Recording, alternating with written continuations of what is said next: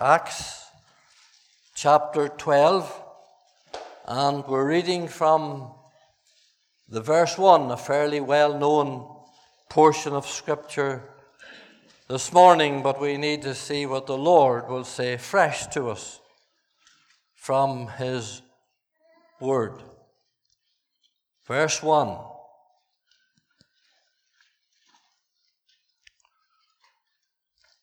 Now, about that time, Herod the king stretched forth his hand to vex or to destroy or accuse certain of the church. And he killed James, the brother of John, with a sword. Let me just stop there for a wee moment.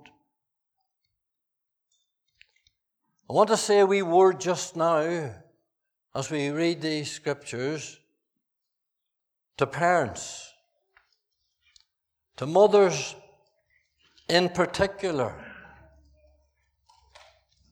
Be careful that you don't set too high a goal for your children. It may be that the Lord has different plans for them. This is James here who has just been beheaded by Herod.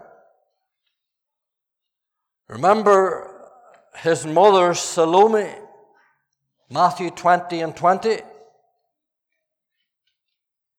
fell down at the feet of the Lord Jesus and worshipped him one day with her two boys, James and John. And she said, Lord, grant that my two boys would be your deputies, that one would sit at the right hand and the other at the left hand in your kingdom, thinking, of course, she was thinking that it was an earthly kingdom going to be. Sometimes these people that walked along with the Lord and saw the Lord didn't learn a big lot.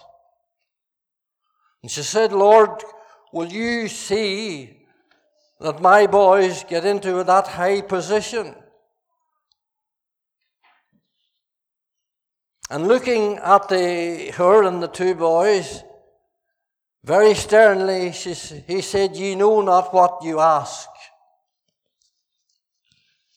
And he talked then about the baptism that they would be baptized with, talking about the death and the cross and the pain and the suffering of following the Lord. He's saying to me, Are you ready to go with me to Gethsemane, Gabbatha, and Golgotha? Are you able to suffer the affliction and the baptism of death? They didn't know, or she didn't know, nor you don't know this morning what God has in plan for your child. It seems that Salome, I think from reading the scriptures correctly, was a sister of Jesus' mother Mary. Would there be a wee bit of skullduggery going on? Would there be a wee bit of who you know going on? Or a wee bit of red tape, or jockeying as we call it? Now stop it if you're at it for your family because it'll turn to disaster. Just let the Lord lead them. Don't you be trying to jockey them into some place where they don't want to go or where they're not gifted to go or where God doesn't want them to go. The Lord laid this on my heart this morning. Whereas the head's off James here and he's only 30 something. She didn't anticipate that. John lived another 50 years and died of natural causes.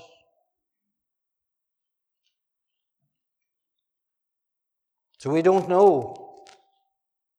You know, you were better just leave them to the Lord and say, Lord, you're better to educate them on the things of God, not the things of the kingdom of this earth. Tell them about God. Tell them about prayer. Tell them about fasting. Tell them about missionaries. Tell them those things and pray that God will use them and that His will be done. But I know, I know this morning of children that have been pushed into places by their parents for pride and prestige. And it ended disastrous. Now, whoever that word's for this morning, I don't know. But we're going to read on. Verse 3. And because he saw it pleased the Jews, Herod, he proceeded further to take Peter also. So there's Peter now, Peter, James, and John as the three mighty men of God. And here's Peter now. Those were the days of unleavened bread, that is, it was Passover time. And when he had apprehended Peter, he put him in prison and delivered him to four quaternions of soldiers. That's 16 soldiers to keep him. 16 soldiers to keep one man. Of course, of course Peter had escaped from, from, from prison twice before this. This is the third time he's in. So we're making sure he's not going to get out this time.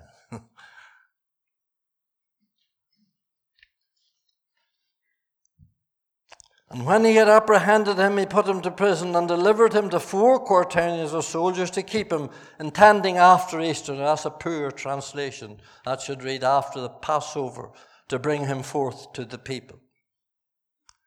Peter therefore was kept in prison, but prayer was made without ceasing of the church of God unto him. That's an awesome verse.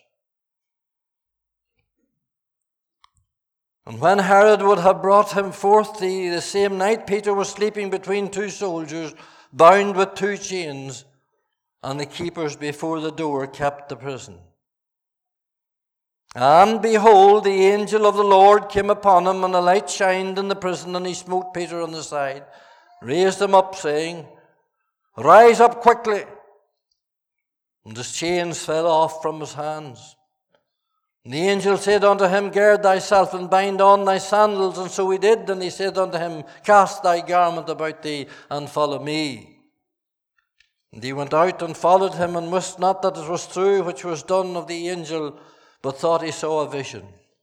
And when they were past the first and the second ward, they came unto the iron gate that leadeth unto the city, which opened to them of his own accord. And they went out and passed on through one street, and forthwith the angel departed from him. And when Peter was come to himself, he said, Now I know of a surety that the Lord has sent his angel and has delivered me out of the hand of Herod and from all the expectation of the people of the Jews. And when he had considered the thing, he came to the house of Mary, the mother of John, whose surname was Mark where many were gathered together praying, and they were in the upper room. And as Peter knocked at the door of the gate, a damsel came to hearken, named Rhoda or Rose. And when she knew Peter's voice, she opened not the gate for gladness, but ran in and told how Peter stood before the gate. And they said unto her, Thou art mad.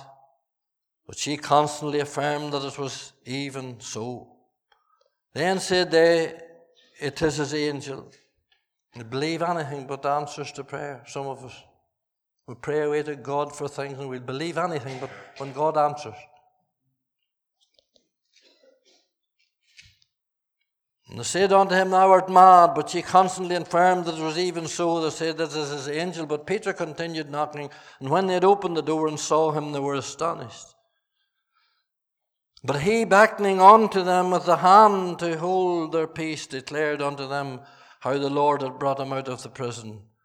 And he said, Go and show these things unto James. That, of course, was the other James. And to the brethren. And he departed and went into another place. And we'll end the reading there. And you know how God dealt with Herod before the chapter was over. Started with the death of James, but it ended with the cruel death of Herod. That's the word of God. And may God bless to us the reading of his word to our hearts this morning. There are three great powers in this world. Three great powers that are displayed and shown forth in this 12th chapter of Acts. Three, the greatest, three of the greatest powers displayed and released in these verses that we have read. They come in the following sequence down to these verses. In verses 1 to 4, you have the power of Satan released through Herod. In verses 5, verse 5, you have the power of prayer released through the church. And in verses 6 to 16, you have the power of God released through prayer. Now, I suggest to you this morning that these are still the three most potent and powerful forces unleashed and encountered in the world and in the church today. We must never ever underestimate the power of the devil. Nor must we ever underestimate the power of prayer or the power of God when He moves. You know, we have experienced all those powers here in this assembly in the past years, especially in the past number of months. We have seen what Satan tried to do. We have seen what prayer has done. And we have seen what God has done. Now, this morning we're going to examine these forces, their implications and their application to you and I, gathered here and those listening, wherever you might be this morning. In order that we can get the best and the most out of the Word of God, we must always keep the Scriptures in their context. And I want you to clap your eyes on verse 1. That's why I asked you to keep your Bible open. Because we read in verse 1, it says, Now about that time. So there's a timing here. The devil has a time, you know. And God has his timing. Now we know from previous chapters that there were times of mighty blessing in the early church. We know that the four chapters previous to this, 8, 9, 10, and 11, was packed with spectacular conversions, healings, and miracles and revival. In chapter 8, Philip went down to Samaria to preach the word of God, and there was a great revival, great healings, great deliverances, and great joy. And not only did the word come to the Samaritans, but in that chapter he encountered the Ethiopian eunuch who brought the gospel back down to Africa. In chapter 9, the great apostle Paul, the great the Saul of Tarsus, the great apostle Paul was saved and delivered. Also in that chapter, Aeneas, who was in bed eight years with the palsy, was healed and rose up and made his bed and walked out after eight years. In that same chapter, Dorcas was raised up from the dead and given back to the people of Joppa. In chapter 10, Cornelius the Roman, Cornelius the Roman centurion was saved, and the fire of God fell, and the Spirit of God fell, and many were saved and baptized. In chapter 11, Barnabas went down to Antioch and preached the word unto them, and much people were saved and added to the church. He was filled with the Holy Ghost, and much was added to the church. So the whole districts and communities of the move of God was a move, especially amongst the Gentile people, and God was moving in mighty power. The power of God was there, the presence of God was there, the word of God was going forth. Now, whenever you get the power and the presence of God unleashed, and souls being saved, and people being restored and healed, and dead souls being raised from the dead, and you're trampling on towards a revival coming upon you, you be sure that the enemy will attack. He will attack. He'll challenge and he'll confront and he'll attack. And that's what he has done, and that's what he always does. He's a murderer and he's a liar, and he's, he, he, he, he, he's, he's not far away, let me tell you. And never you underestimate him. He'll do everything in his power to silence, to destroy, and annihilate the people of God. The root word for the name uh, devil is the, is the word destroyer. He's a destroyer. And he'll destroy your life, and he'll destroy your marriage, and he'll destroy your church, and he has destroyed many of them. The thief has come not but to kill and to heal and to destroy. So we move from the time and here to the tyrant. Herod, one of the four wicked, evil Herods, we're not going into them this morning. He was possessed and he was manipulated by Satan. All these Herods were pawns of Satan that were moved by satanic powers. How else would they killed young children and done what they did? He moves into action here. He moves into action and he begins to attack and assault the work and the workers of God. Now, it's very essential that we should know the strategies and the devices and the schemes of Satan that he uses against the church and believers when there's blessing on. There are some churches and they're no threat to the tyrant. Nor the tyrant is no threat to them. Because there are many assemblies of God's people and they're ignorant. They're ignorant of demonic powers. Because he's so subtle in the things that he does. He has no need to attack a Laodicean church. He has no need to attack a church that's miserable and wretched and poor and blind and naked and who Jesus says, I'll spew you out of my mouth. He has no errand in that. He has no need to touch them, nor does he. But when he gets a bit of life and gets a bit of vibrancy and a bit of power coming and sees things happening and sees his kingdom being robbed, he goes into action. You're doing that here. You make no mistake about it. He'll move into action. When we start praying and when we start fasting and when we start to do what we've been doing here in the past months, I tell you, my friend, He will come. When people get saved and people are getting restored and healed too here.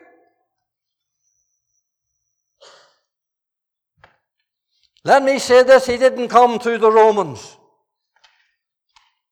He didn't come through the Gentiles.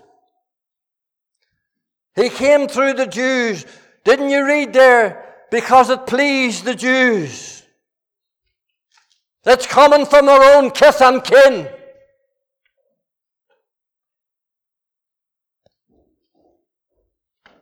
They were angry at the progress of Christianity. And the old established religion of the day that God, the Lord put an end to when he cried, finished, and walked out of the temple and said, The day is over for you. They're still holding on to it.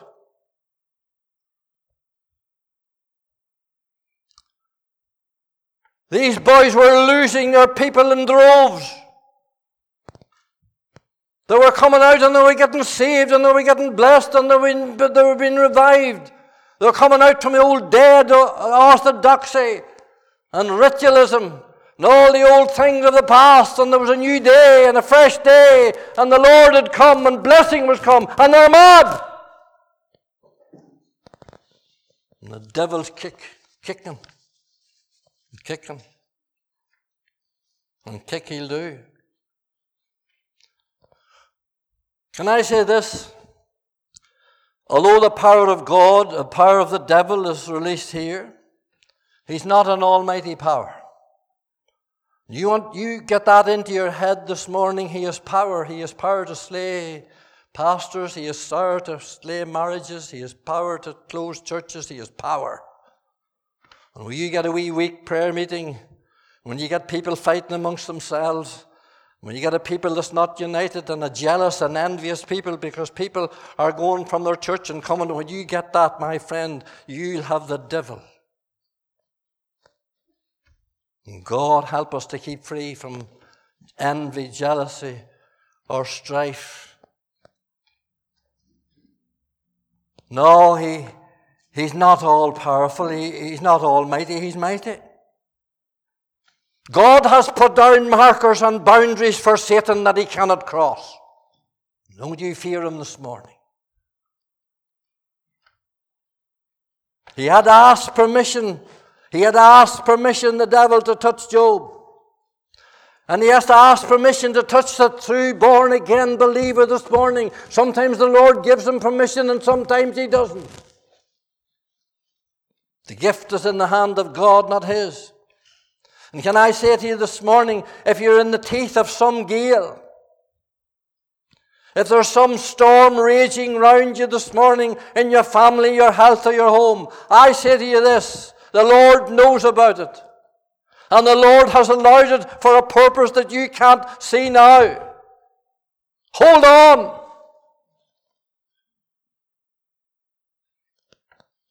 Do you remember John panicked in the Galilee that night in the terrible storm? And it was dark, and John said this. And mind you, John was one of the most steady of these boys. John, jo, jo, John says this It's dark, and he has not come. He acted words as it's now dark and he hasn't come, but he'll come, and he did come. He'll come. Don't you let go too early. Don't you back off from the devil either. These people here didn't back off from him. And we're not going to back off from him here.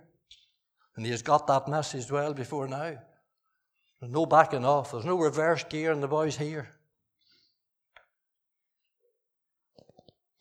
Let him threaten and breathe and do what he wants to do. God has put down markers and he has put down boundaries. And listen, he can't touch you unless God allows it. Your child, unless God allows it.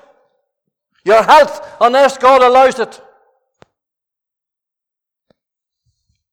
It's dark. There's a wee family over in Bangalore in India, and they sent us an email with a. I almost cried. I should have cried, for they were crying. They said, Both of us are crying when we're sending this to you. We hear you preaching in the lifeboat. We, we hear you praying in the lifeboat down in, in County Tyrone. We hear you praying.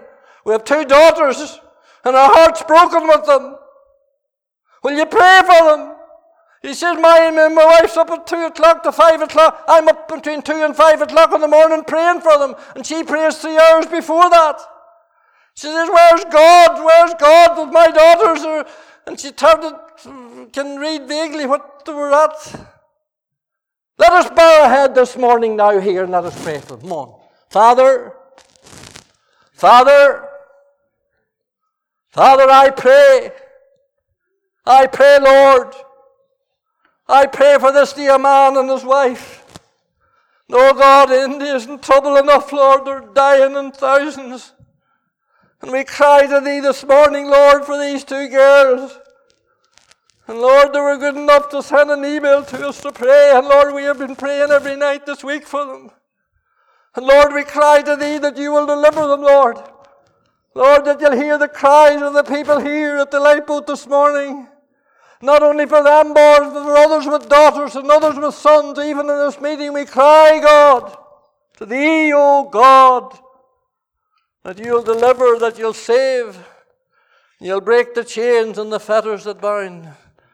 In Jesus' name. Remember, God had to give permission to the devil to smite Job's finances, family, and flesh. He had to ask permission to hit him with bereavement, bankruptcy, and boils.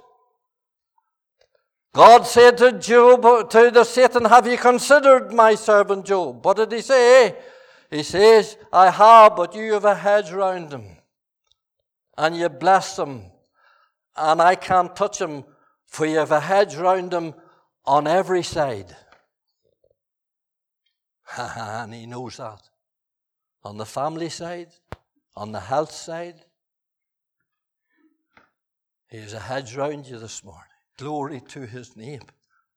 And he can't touch you. He admitted this. And then God says, stretch out your hand and touch him. But you're not to take his life. And of course, we know what happened, but he couldn't take his life. Our times are in his hand. Glory to God. So you have the time here, and then you have the tyrant. Secondly, you have the target. What's the target here in this early church? So the pillars of the church Peter and James and John. They are the pillars. And if the foundations be destroyed, what will the righteous do? The devil doesn't go for the wee boy, you know. He doesn't go for the one that's no bother to him. He goes right into the very pillar because if he can get the pillar down, he'll get the building down. And you pray for us leaders and elders here, I tell you, like you never prayed before. If we can smash one of us, we'll smash the whole business. James and Peter Two of the closest to the Lord. Two of the men that saw mighty things that nobody else saw. He silenced James. He bound Peter. And he isolated John. He just come in like the roaring lion when the blessing was going on. Do you get that this morning? He'll go to the closest and to the nearest, to the one that's doing the most damage to the devil's kingdom. Do you know that he wanted to destroy Job? God says that. He wanted to destroy him, he says, without a cause. And if you're in a storm this morning, in a fiery trial this morning, and there's things going on around you and in your home and life that you don't know anything about it, don't exhaust and annoy yourself looking for a cause. There may be no cause to it, as far as you're concerned, that you see now. Don't be going away back into your ancestral past and say, oh, was there something away back there? And I'm not saying that that doesn't happen, but the devil can send you on a wild goose chase, man, until he'll annoy you and tire you and weary you that you can't sleep, you can't pray, you can't read. He's a liar.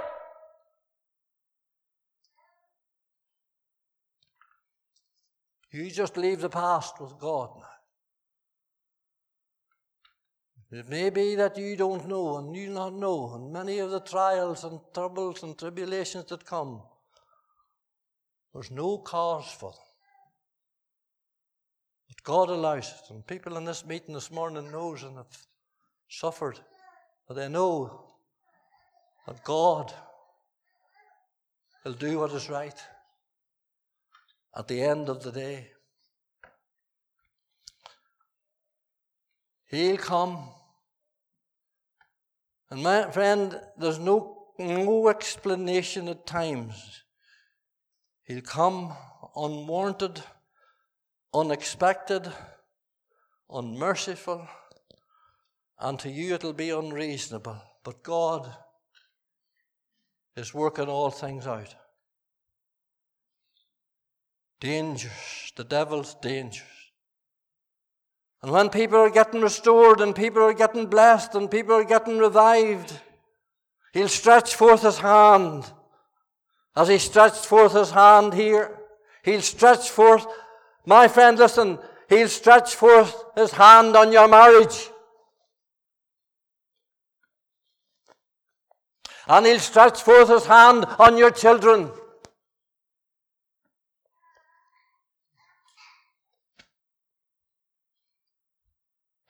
And he'll stretch forth his hand on your health.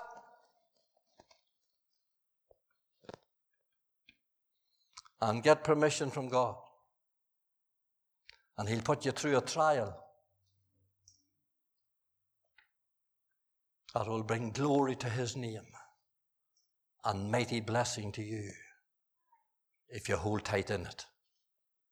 Don't back off. Don't back off from Him this morning.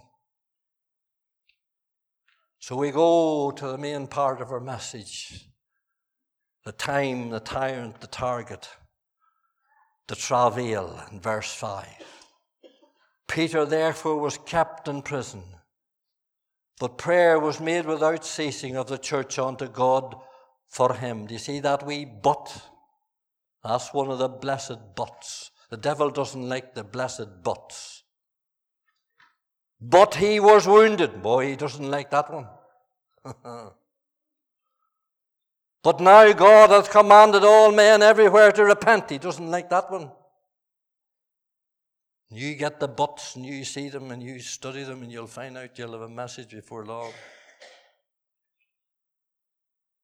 They went into prayer.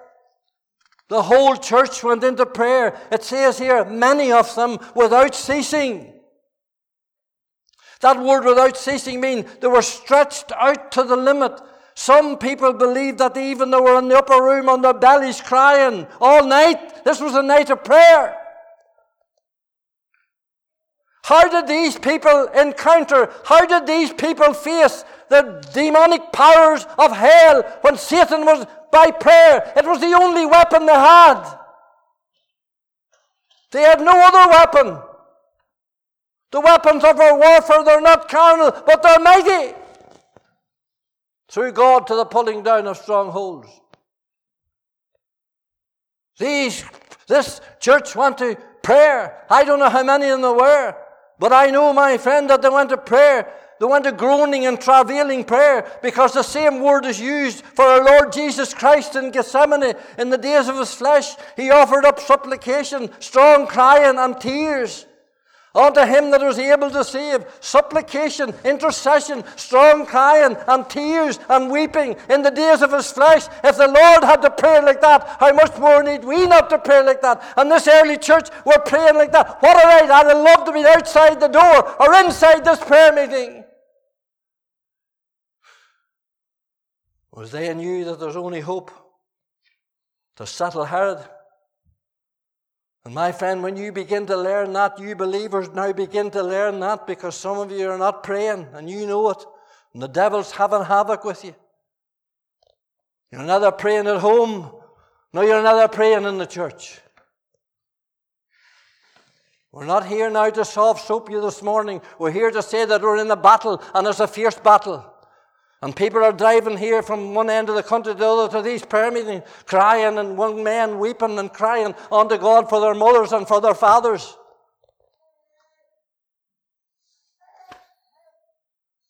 You make it your business to go to prayer wherever you go and cry to God because the devil will make mincemeat of you and your whole business. And he's doing that all over the place. They had, they had, they had, they had nothing else.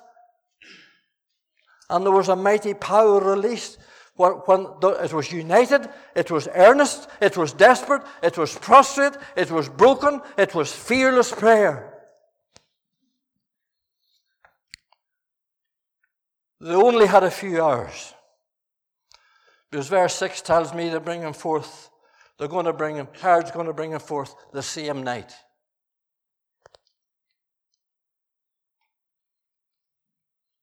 So they have only a few hours, the same night. What do you think would be, what do you think they'd be doing when the whole thing was at stake? Barbecuing?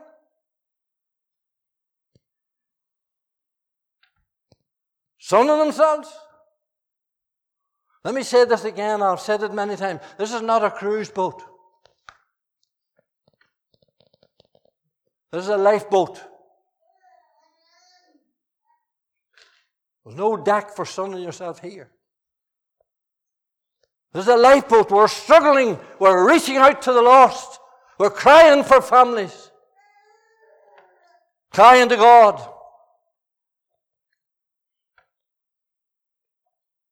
They had, they had only a few hours. Mother, let me say this with a burdened heart this morning. You may only have a few hours to pray for your boy. You may only have a few hours to pray for your girl. It may be too late tomorrow.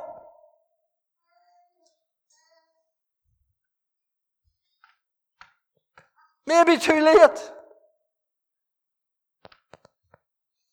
And you that are unsaved in this meeting, and well, you know that you're not saved this morning, and you're listening to me, and well, you know that you're not saved. You would need to start to pray before it's too late and cry to God. But this time tomorrow, you could be in the flames of hell. Where there's weeping and wailing and gnashing of teeth, and where there's no exit and there's no way out. You could be in it before dinner time. Time you cried to the Lord this morning to save you. Thinking about with that sin that you're with. Ah, friend, listen. It's serious business.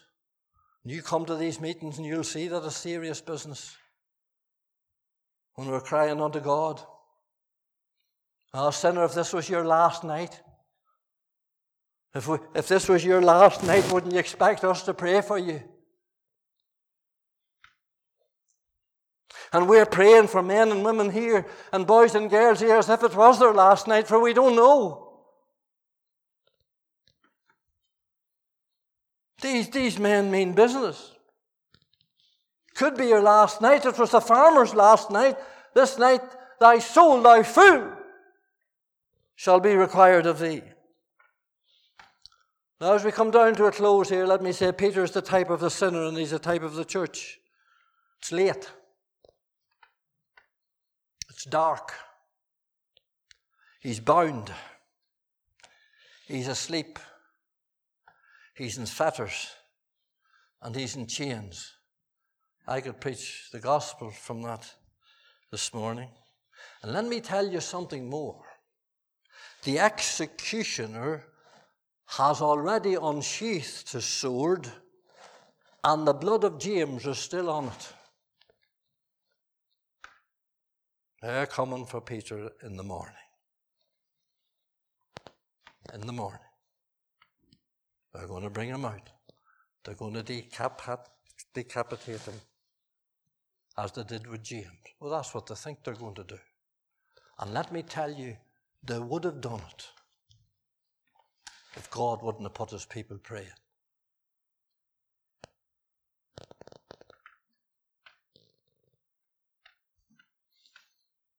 Suddenly, powerfully, when all seemed to be lost, these warriors, Mrs. Mark and all her team, how many there were, I don't know, in that upper room that night. Oh, what a prayer meeting this must have been.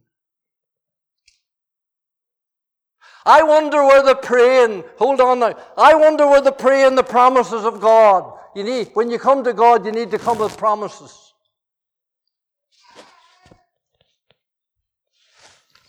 Have you a promise for your child?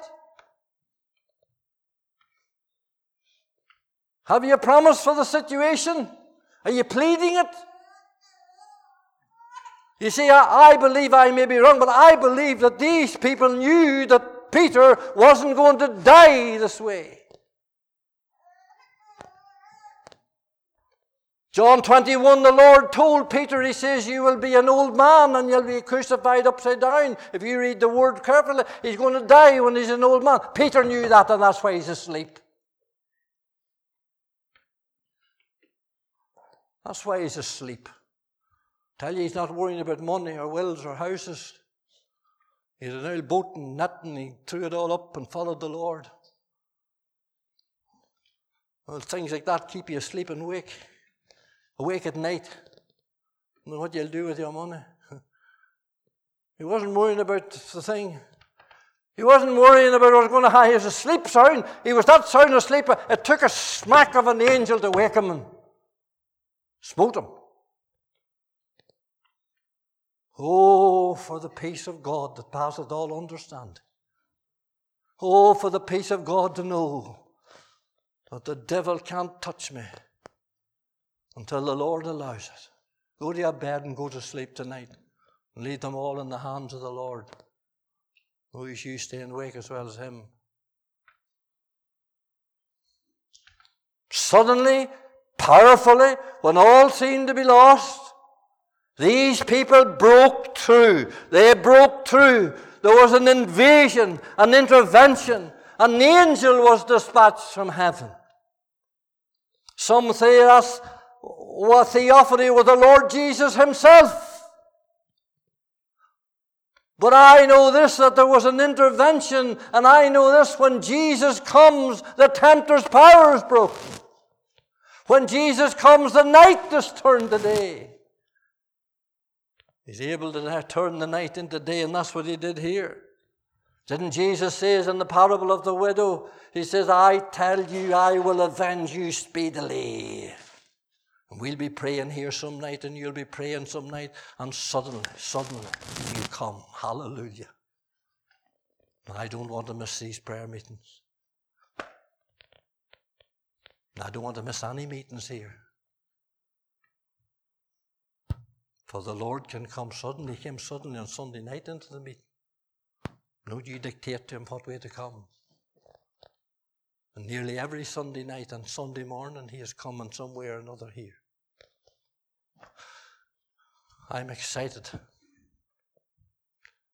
I'm excited. Suddenly there was an intervention from heaven, heaven open, and there wasn't only an intervention, there was an illumination, the whole dungeon lit up. Suddenly, you know, God, the God of this world has blinded their minds. Lest what? The light of the glorious gospel would shine in. The old devil has blinded you, man. That's what he's afraid of. He's afraid of the light of the glorious gospel shining in. One of the most beautiful things I would believe as an evangelist and a pastor for nearly 40 years. One of the most beautiful things is to sit down with a sinner who's convicted of their sin and wants to know to get saved. And when you're showing them the word and show them the scriptures, you can see the light dawning into their souls. And you see the light coming into their face, even. What a wonderful experience that is. The light of the glorious gospel of glory. Oh, thank God for the day and hour shined into our lives. Has any wonder Paul, Peter, how same Peter could say, call it the marvelous light. Is it any wonder that Paul could say it was a bright light, brighter than the noonday sun? Is it any wonder that John could say it was the true light? And Jesus says, I am the light. So we're almost finished. An intervention, illumination, and liberation. He was immediately liberated. He had to rise up. While the fetters were still in his hands, he had to rise up.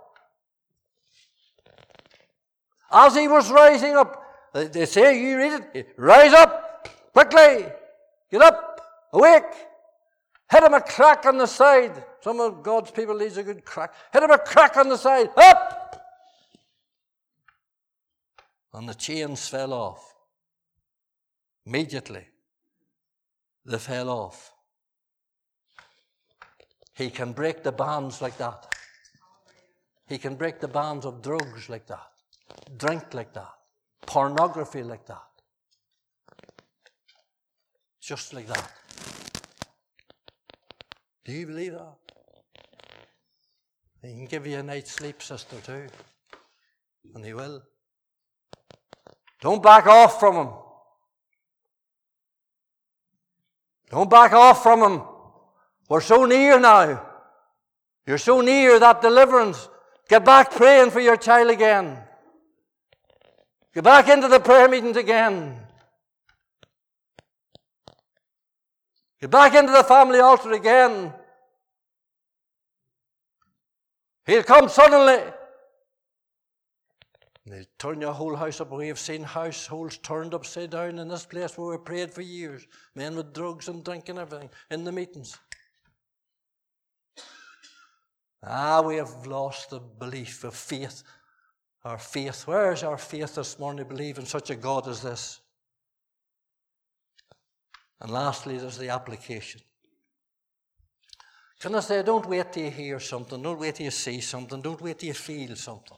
Just by grace are you saved through faith. Rise up this morning. You want to be restored this morning, just cling on by faith.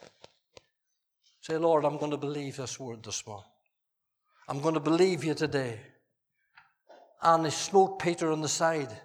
That's the same word was used to smite Herod with the worms at the end of the chapter.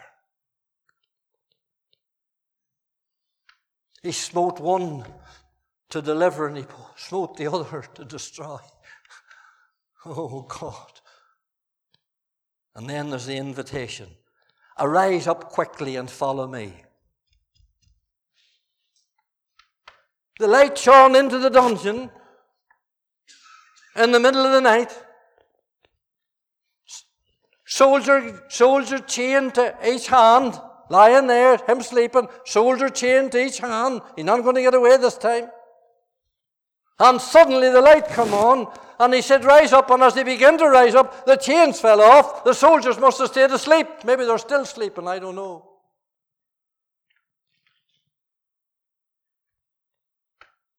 What did Peter say? Oh, oh, what about the rest? There's 14 more soldiers somewhere, there's 16. Well, four Quaternions. Didn't know much of school, but four fours, I think 16. Where? Oh, well, what about the gates? And what about the bars? And what about the Jews? And what about the iron locks? And what about the big gate? Don't you worry about the big gate. Don't you worry. Listen, you don't worry about the future. Leave that to God. He'll know how to handle that. You just come up. He says, he says, rise up quickly and follow me. Start following him this morning. And if you start looking at the obstacles, you'll go down. Follow him this morning. He doesn't deliver us to leave us. He didn't save you to leave you. He didn't save you to leave you in the mess that you're in. If Christ and cross and Calvary and the blood and everything, if it means anything, it means victory. Have you victory in your Christian life? Well, if you want help this morning, we over to the barn after you leave here. Or I'm going out to the door this morning. We over to the barn, tell me, and we'll go over with you. If you want prayer this morning, don't be afraid to ask for prayer. Quickly, I'm finished now. He says, Rise up quickly, and I'm finished now in a minute. Listen, he told them what to do. He says, Gird thyself.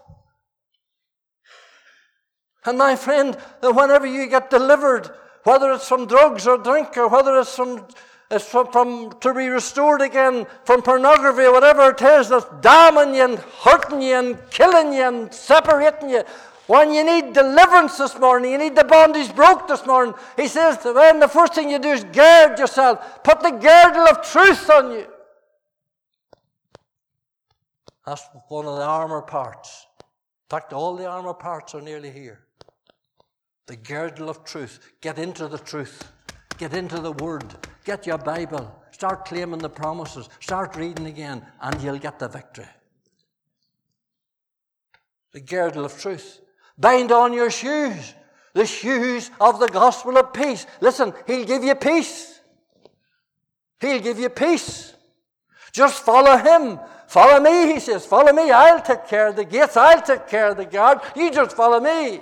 I'll take care of your health. I'll take care of your family. You just follow me.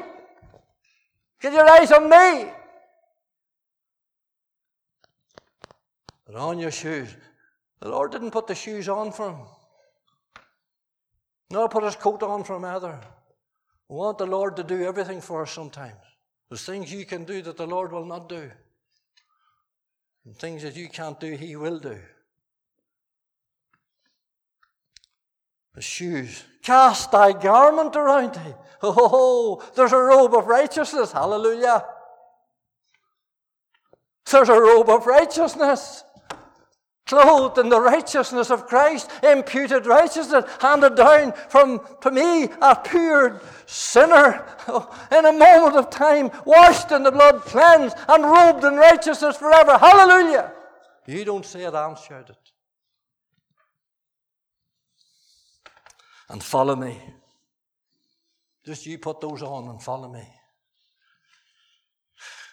And then there's the confession in verse 11. He says, Now I know of assurance. Now I know, he says, that the Lord has delivered. Do you know that you're saved this morning? I'm just told now to his closer. Are you sure? Are you sure you know? And how could you have a deliverance like this and not know it? How could you be translated from darkness into light, into marvelous light? How would you come out of a dark night as blind as a bat trying to struggle into light and you, can, and, and you switch on the light? How would you not know that you're in one and the other? Man, it's as different as light and day. It's as night and dark. It's as different as death and life. Life, abundant life. You'll not get much life in the graveyard. Life, abundant life. He says, I know. He says, I know of assurance. Oh, there are a lot of God's people in the lack of assurance. Ah, you need to get that assurance back and get into the battle and get into the fight, for it's late, it's dark, the night is far spent, the day is at hand. Oh, don't go on any longer hoping and thinking, ah, I hope I think I'm saved. I don't know. What an awful way to live that. And then lastly, there was the declaration, verse 17. He says, and we're not touching Rhoda, we're not touching the prayer. He says, declare it. He says, listen, go and declare it. Go and tell it unto the brethren. Tell it. Tell what has happened. Tell me, you're saved, and you might have got saved in these meetings, but you've never confessed it. Well, you'll sit the way you are until you confess it.